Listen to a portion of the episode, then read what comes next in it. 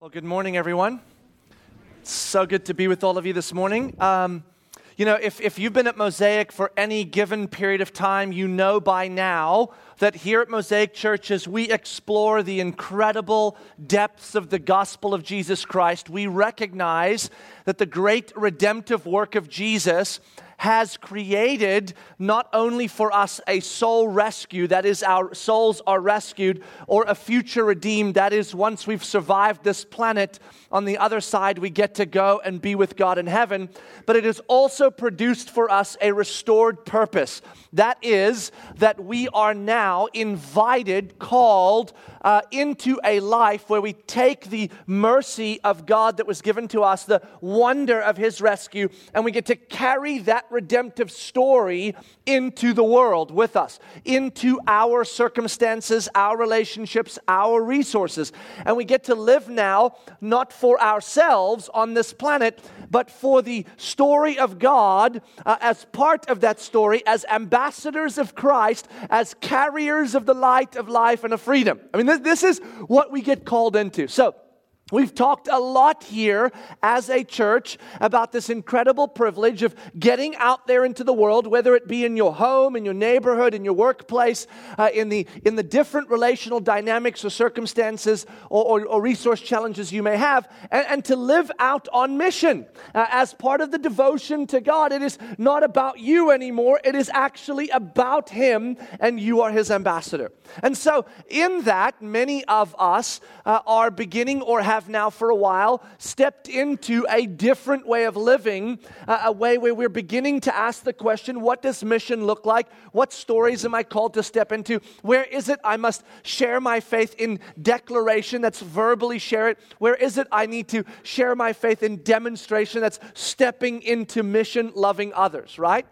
As we do that more and more, and we are more vulnerable with each other, and we are more engaged in messy stories, have you ever felt like uh, it is fruitless? At times. Have you, ever pushed into these things and you're sharing your faith like crazy, or you're demonstrating, or you're pouring yourself out, and, and you do, and it just seems like where you pour the gospel in as much as you do, it seems kind of like it's not bearing a whole lot of fruit. Have you ever felt that way? If you haven't, don't worry, it's coming. It's coming soon, right? I mean, if you're going to engage in a life of mission, I guarantee you, at times in that life, as you pour yourself out, you are going to find that the hopeful outcome you have of bringing the gospel to bear on either an individual life or on the group of people or on a story, that in fact the outcome will not turn out the way you thought. It will not go as well as you thought. It will not produce what you thought it would produce. We've been traveling with Paul now for a while, right? And uh, we're in the book of Acts, which is the story of the early New Testament church. And, and, and we're sort of unfolding this story and traveling with these guys through the story. Uh, we have watched the gospel of Jesus Christ do exactly what Jesus said it would, right? So, on a large scale, on a big picture, it is advancing like a mustard plant would in a garden. You plant a little seed, and that thing is like a weed, it takes over everything, right? So uh, Jesus said the gospel is going to be like a mustard plant, the kingdom of God. It is going to advance through geographical, uh, cultural, language barriers. It is going to move into the darkness and it is going to bring life, light, and freedom. And we've certainly seen that happen in the book of Acts. Not without its trouble, but it has moved incredibly. We have been traveling most recently with Paul, who encountered Jesus on the road to Damascus. He was very much against this way, the, the, the followers of Jesus. And his entire life was turned upside down in an, in, in an encounter face to face with Jesus, and he has been carrying the gospel in incredible ways ever since. We traveled with him through a, his first great church planting journey or missionary journey.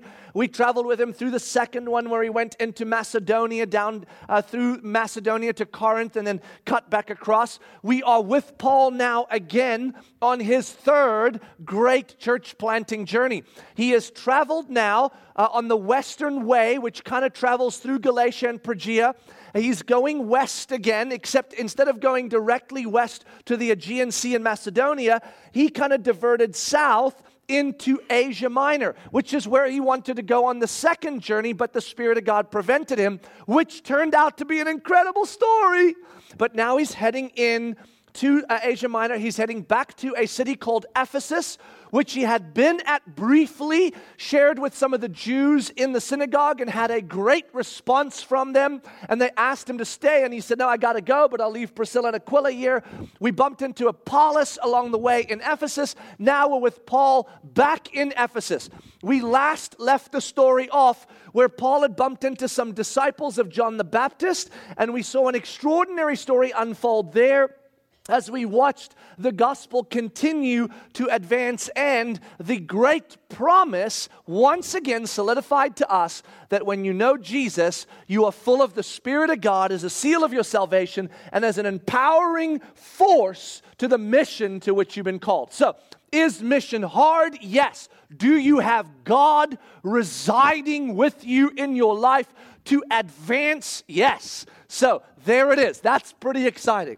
So now we step back into the text and we follow the story as Paul now heads into Ephesus for real after interacting with the disciples of John. Turn with me to the book of Acts, chapter 19. If you're using one of the Bibles that we provide at the doors, it's page 603.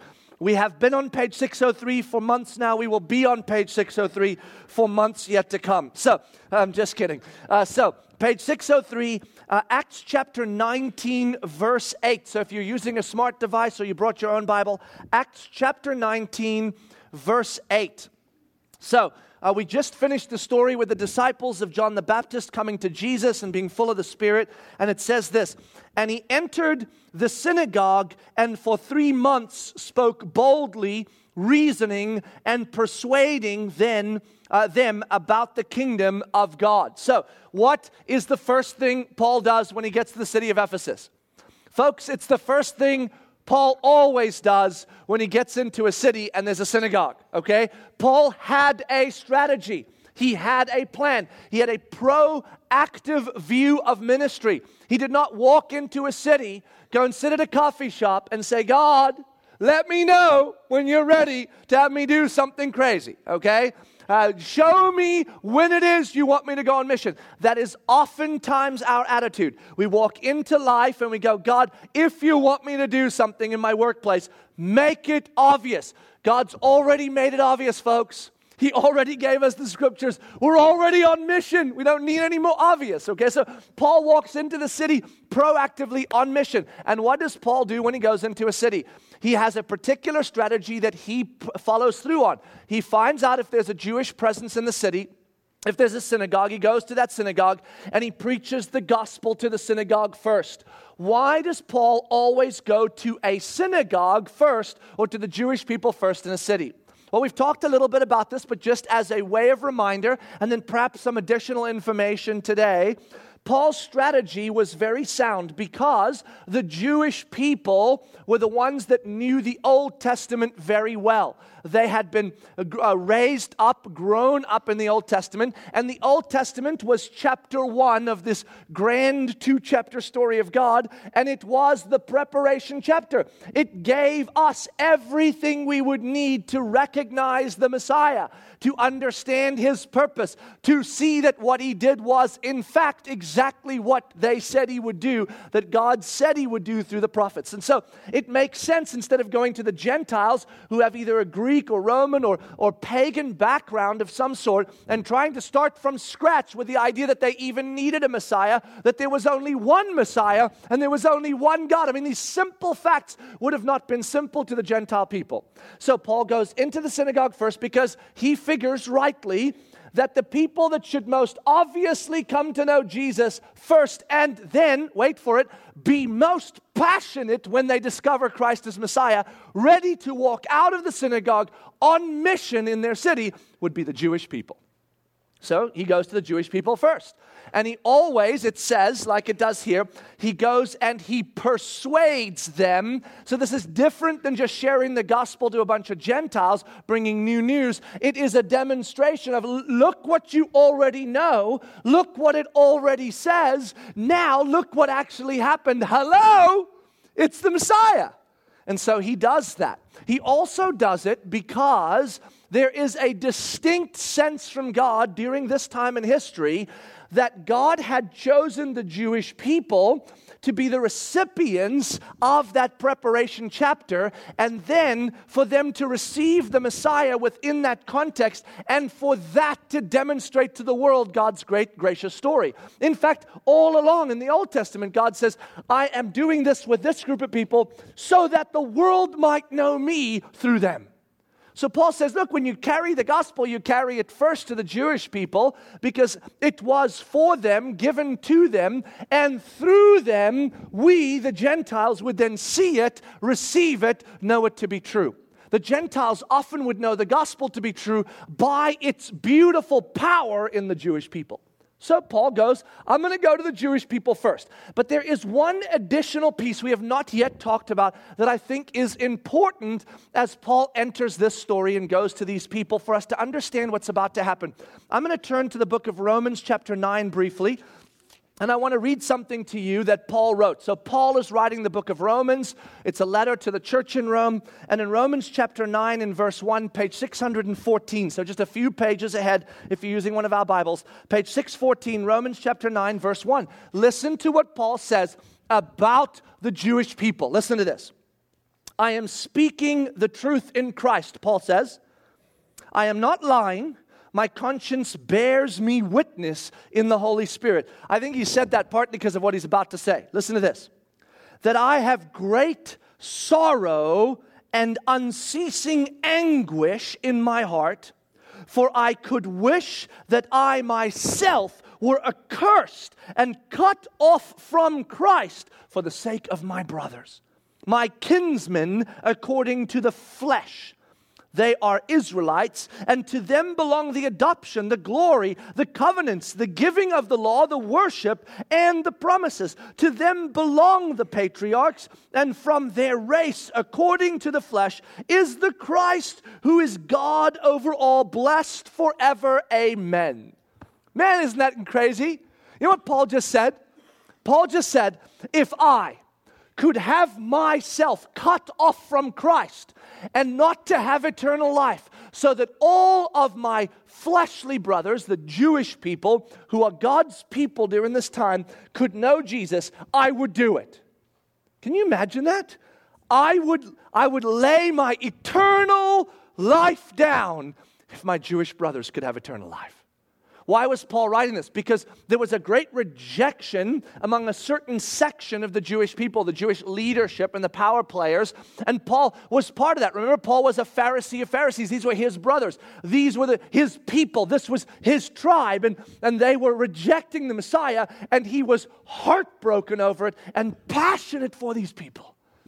When Paul writes, he writes, Look, it is to them that all this belongs. It was for them that God gave the Old Testament and then the blessings and then the Messiah. And they are missing it. And I speak the truth, he says, uh, my, my, the Spirit of God in me attests, I would lay my soul down for these people if I could. If I could. How passionate is Paul for the people that are Jewish? Who lays their soul down for a group of people? Paul would if he could. That's how passionate he was. Do you think that when Paul entered the synagogues in each city, it was simply a strategy because he thought the gospel would move fast? No, no, no, no, no, no. See, Paul walked in the city, and the first thing that was on his mind is what he wrote in the book of Romans My people who the Messiah is for, who have every reason to believe, I cannot wait to get to them and share with them first. To them first comes the gospel and then we will carry it to the Gentiles. So when Paul walked into a synagogue, I want you to know that every bit of his soul, every bit of his being was bent on the salvation of the Jewish people. Paul wanted them to know Jesus, he was passionate.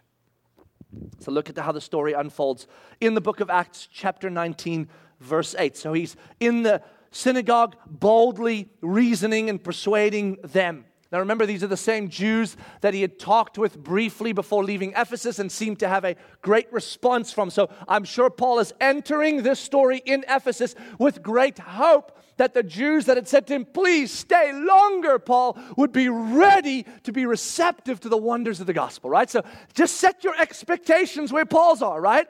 Oh my gosh, this is going to be awesome.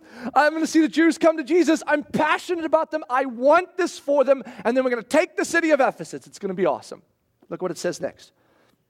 But when some became stubborn, oh, I don't like that word, and continued in unbelief. Now, here's a key speaking evil of the way, that's the Christ followers, before the congregation he withdrew from them and took the disciples with him, reasoning daily in the hall of Tyrannus. Huh. That just, I got to tell you, when I read that the first time, I kind of felt like, Who, who's this guy? Who's this guy? This is not the Paul I know. Is this the Paul you know? I mean, Paul is one of the most stubborn human beings you'll ever bump into. He has never bowed down from a challenge. He has never stopped from anything. He has been stoned, beaten, imprisoned, condemned to death. And when he gets up on the other side, oftentimes he walks right back into the same town that just stoned him. I'm back. Not done with the gospel yet. Stone me again. It's okay, but I'm back. I mean, the Paul I know is not a Paul that lays down when things get a little rough, when people get a little stubborn, when people don't pay attention. Paul's not the guy that goes, I, I can't seem to convince you. I think I'm going to go. I mean, there are occasions where Paul was literally, it says, you know, dragged out, whisked out of town by others. They're like, Paul, you don't understand. They're going to kill you. We need you somewhere else. But, but I, will tell you this walking away like this from a synagogue, we saw it happen one time before. And remember what Paul did? He moved into a house next to the synagogue and then sat at the gates. He didn't actually leave. He's like, I'm going to pretend to leave. Then I'm going to sit here until you come to Jesus. But this one, it's very different. This one, it says he, he was in the synagogue with them and he was persuading them, and things were going very well early on. And then there were some of them that became very stubborn, and their unbelief continued, and they started speaking vehemently against the gospel to the congregation as a whole. So, what does Paul do? Paul gets up after three months in Ephesus. He gets the disciples together, those who believe in Jesus, that's the disciples. So these are mostly Jewish people. And he says to them, Tomorrow we're not meeting at the synagogue anymore. I'm not going to come back here. I'm not going to keep trying to persuade these guys. I'm not going to keep spending time in the synagogue. I'm going to go to the hall of Tyrannus. We'll meet there and we'll, we'll continue this discussion there. And we will leave these stubborn, unbelieving Jewish people sitting in their synagogue. They can have what they are asking for. The hall of Tyrannus was a place of study in the city of Ephesus. It, we don't really know uh, historically why it was called Tyrannus. We believe it may have been because uh, of the person who owned it, potentially, or it may have been a name given uh, to this hall for study. Uh, even the, the Greek uh, meaning of this doesn't really necessarily mean anything that would clue us in it. It means ty- tyrant or king. So perhaps the, the space where those who are learning to become great, we, we don't know. But what we do know about the Hall of Tyrannus was it was a space that was for rent or use during the day for teaching. So you could say, we don't know if it was paid or not, but you could say, we're going to go there when there's availability. Uh, in Greek documents from this historical time in Ephesus, we find out that Paul was actually generally teaching in the Hall of Tyrannus from the hours of 10 a.m. To, uh, to 4 p.m. during the hottest time of the day. And it was during that time that most of the people would take a long break from work to nap. legitimately. Men, check that one off as an American new way, right? I mean, I think we should preach that in the church. Around 11 a.m., we live in Florida. It is hot. You go home, you nap until 2:33, then head back to work at 4, get off at 5. I love that story. So that is the key point for you to take home today. Everything else, it's, sort of irrelevant. No, I'm kidding. Uh, ignore that. That is not actually truth. Um, but they did take a nap during that time. So what we find out is the school probably would have been going on in the morning and in the afternoon in the cooler hours. So there was availability during the day. And Paul would take that availability. He would rather be in the hall of Tyrannus during the heat of the day with the people than in the synagogue with the stubborn, unbelieving Jews who were publicly declaring things against the gospel. And so he begins to teach in the hall of Tyrannus because he chooses to let go of his desired outcome, his passion point, and his ministry strategy because it is not going where it needs to go for the sake of the gospel. This is an incredible moment to me because it speaks deeply to the way I function so often in my context, and I think the way we all function. We have been bred in a cultural context that is outcome obsessed, right? I mean, that's just true of all of us in some way. Everything for us is about an outcome. You know, we read nice quotes about it's not about the destination but the journey, but we don't actually believe that junk, right? I mean, we hang it on our wall and we're like, oh, it's so beautiful, existential. But at the end of the day, when the outcome doesn't turn out it the way it's supposed to, we're ticked at somebody, mostly God right? So, so we are driven, we work, we push until we get an outcome. And if the outcome is not going to be what we think it is, most often we bail. We tell our kids, winning isn't everything. And then we stand on the sidelines and go, kick harder. So, everything we're bred in this sequence of saying, man, you, you drive toward an outcome. So, as it is, we live in a cultural context that's outcome driven.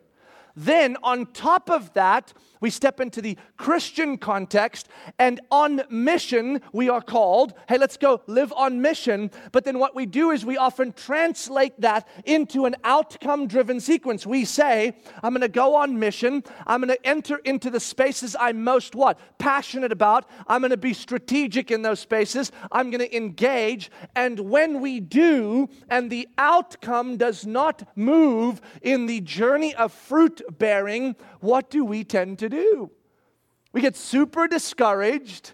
And most often, ironically, we either bail on mission in general or we keep pushing into spaces that are really not going well because we're going to get it right, right? I'm going to bring that person to Jesus if it's the last thing I do on this planet. Or you're in a mission and it's you're working hard and it's hard and, and, and, and you just you just push through or or we find ourselves deeply discouraged. We, we, we, we stay the course right? We stay the course but we're just basically bummed out. A miserable mission right? I mean we've talked about this here. God wants us on mission but not miserably okay?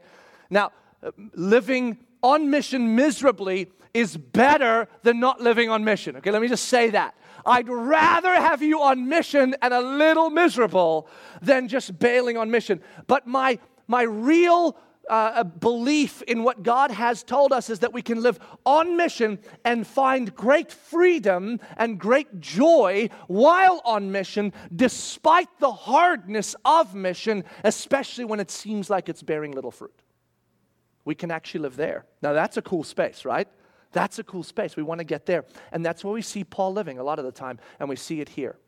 You see, uh, so often in our outcome based scenarios, the outcome of our missional life, our declaration of the gospel or our demonstration of the gospel, often determines how discouraged or how at peace we are. If things are going well, we're at peace. And if things are not going well, well, this weight is on our shoulders about either this person or this group of people or this mission that I'm on. And it just doesn't seem to be going where it's supposed to be going. And so we stick to it miserably, or we push hard into it to win, or we bail on mission total. Neither, oh, none of those scenarios are good. That's not what Paul does in this. See, for, for every logical reason, Paul should have kept going in this story in the synagogue, right? He's passionate about the Jewish people. It's his strategy. He's done it before. His pattern is just to keep pushing in and pressing in until they come. And in this case, it seems like he moves on. It seems like he moves on to the hall of Tyrannus. Now, now, because we know Paul, I can guarantee you that there's something going on here that's not said in the text. How can I guarantee that? Because this is what always goes on in Paul's life. We've seen it. Is Paul receptive to the Holy Spirit? Always has been, seems like always is. See, his eyes are fixed on Jesus, his mind is set on things above. And what is Paul obsessed with? Paul is obsessed with the gospel of Jesus Christ. He is obsessed with the glory of Jesus Christ. That you will see in Paul's life all the time. Does Paul love people? Sure, he does. Does Paul love the Jewish people? More than most, right? Is Paul obsessed with the Jewish people or people in general or the response of people in general or what's going to happen to people in general? No, not obsessed with it. He's obsessed with the gospel. Paul has seen himself as a carrier of the gospel. That's what I do. At times I press in, at times I walk away. I'm receptive to the Spirit of God, and I do what I need to do. His proactive ministry is a strategy that he goes at. But we have seen Paul do this before, not in this context, but when the Spirit of God diverts him from his strategic proactive ministry, Paul is reactive to that, right? He reacts to the Spirit of God and he moves wherever the Spirit tells him despite his proactive plan.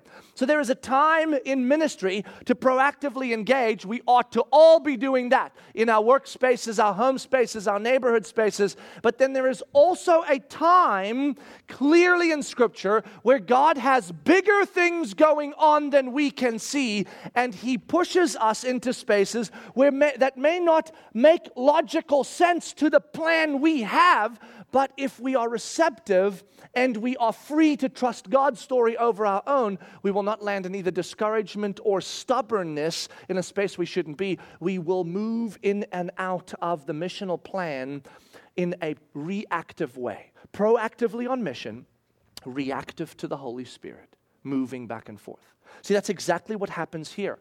Paul notices, from what I can tell, that the disciples that were beginning to understand the gospel were in the synagogue, and the arguments that were going back and forth in public arenas with the stubborn, unbelieving ones were beginning to become an irritation to the realities of discipling these guys.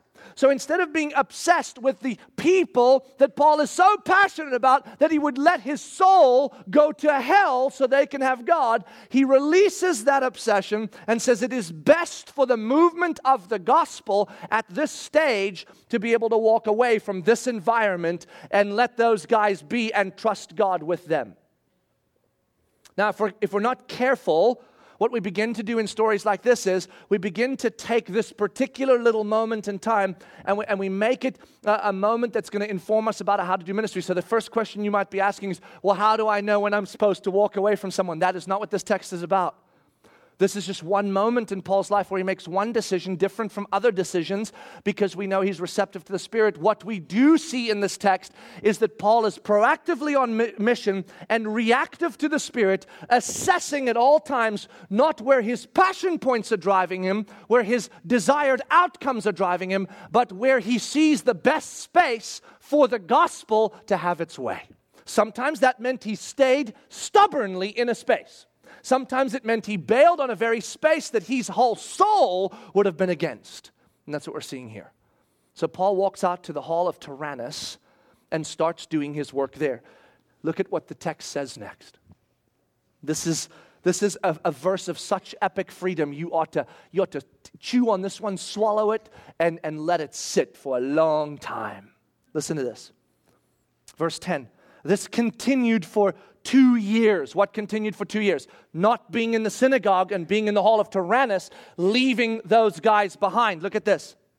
So that all the residents of Asia, that's incredible, so that all the residents of Asia heard the word of the Lord. Wait for it, both Jews and Greeks. What kind of a story would you want at the end of your time in Ephesus if you were Paul? That all the residents of Asia have heard the gospel, the Jews and the Greeks alike, in the hall of Tyrannus. Would all of the people in Asia have heard the gospel, Jews and Greeks alike, in the synagogue in Ephesus? I don't know.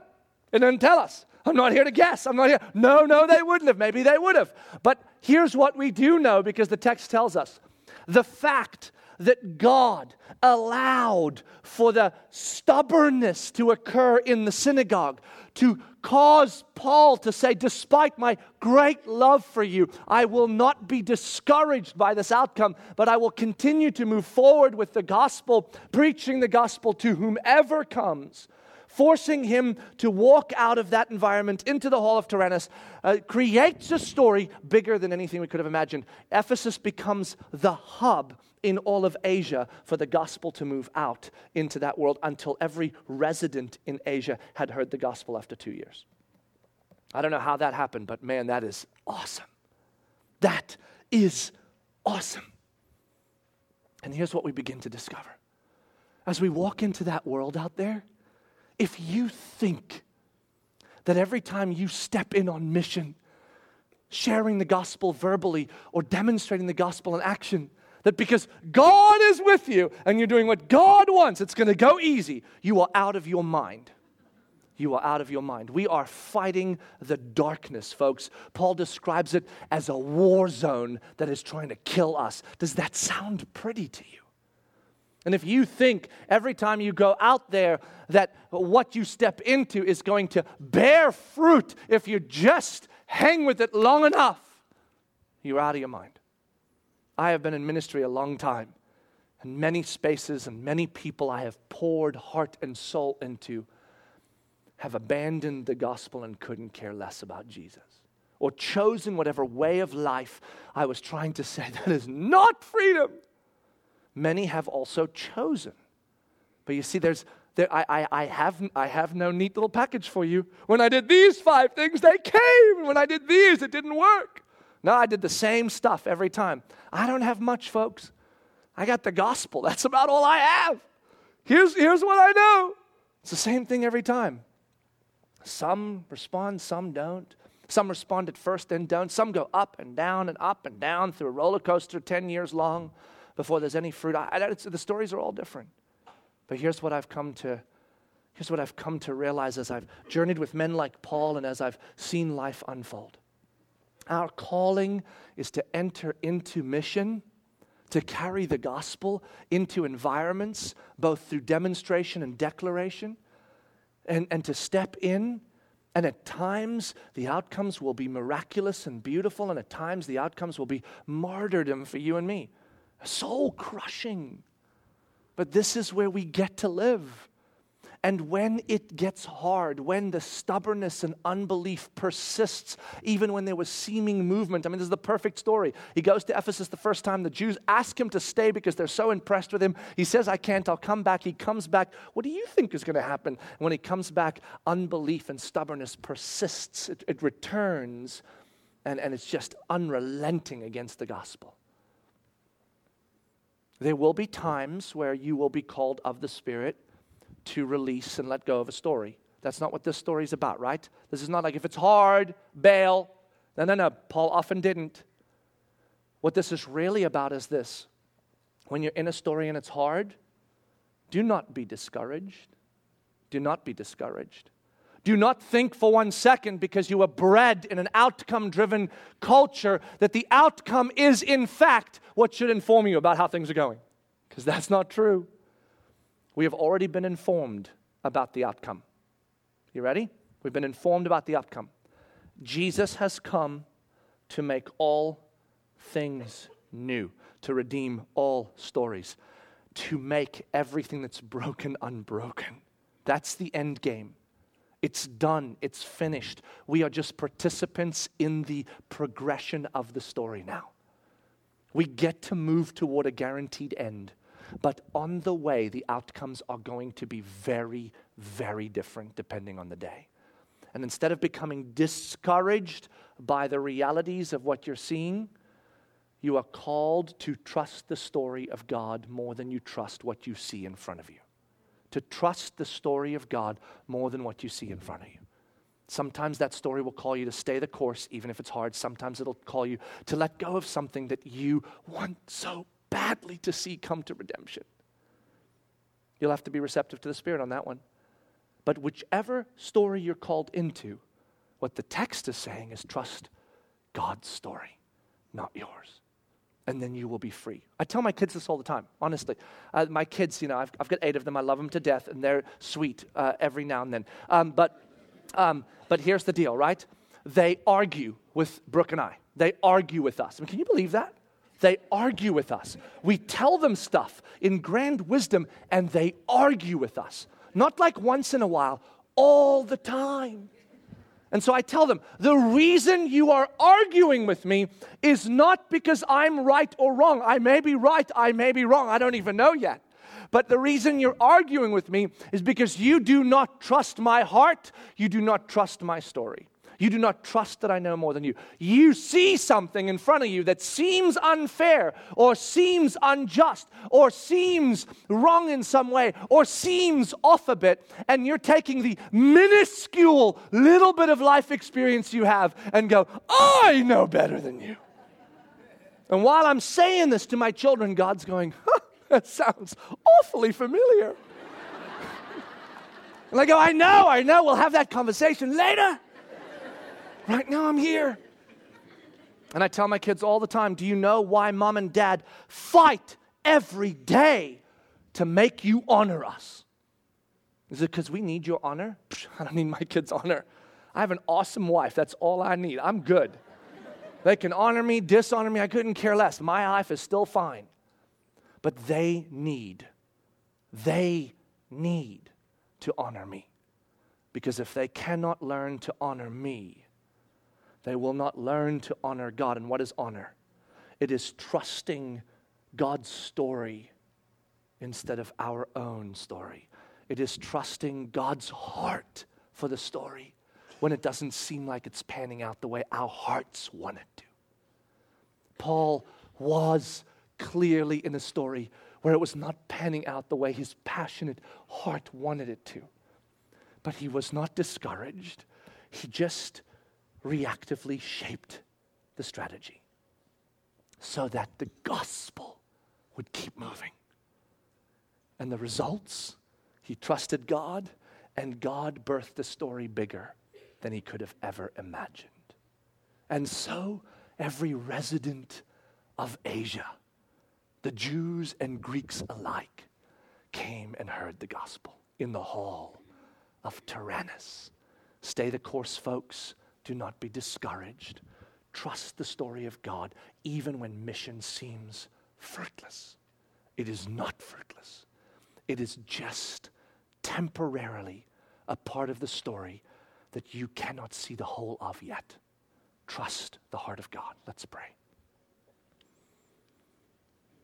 God, thank you for your incredible love for us and the freedom that you have given us to know that your story is our freedom, that even when the outcomes before us are not panning out the way we would imagine them to, even when we are discouraged because we pour and pour and pour ourselves out, and yet it seems like the darkness wins, the stubborn unbelief continues in the hearts and minds of people, whether in choices they make or whether in the entire belief of your rescue plan. Sometimes we pour out and it seems that there is nothing.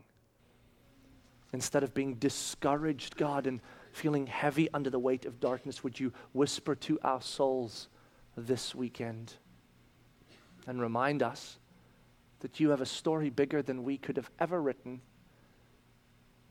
And though there are chapters of unbelief and stubbornness and darkness, chapters where the enemy seems to be winning, that you are not concerned, you are not anxious, you are not trying to figure out how to undo it all like we are. You are absolute and resolute in the promises of redemption in the hearts of your people.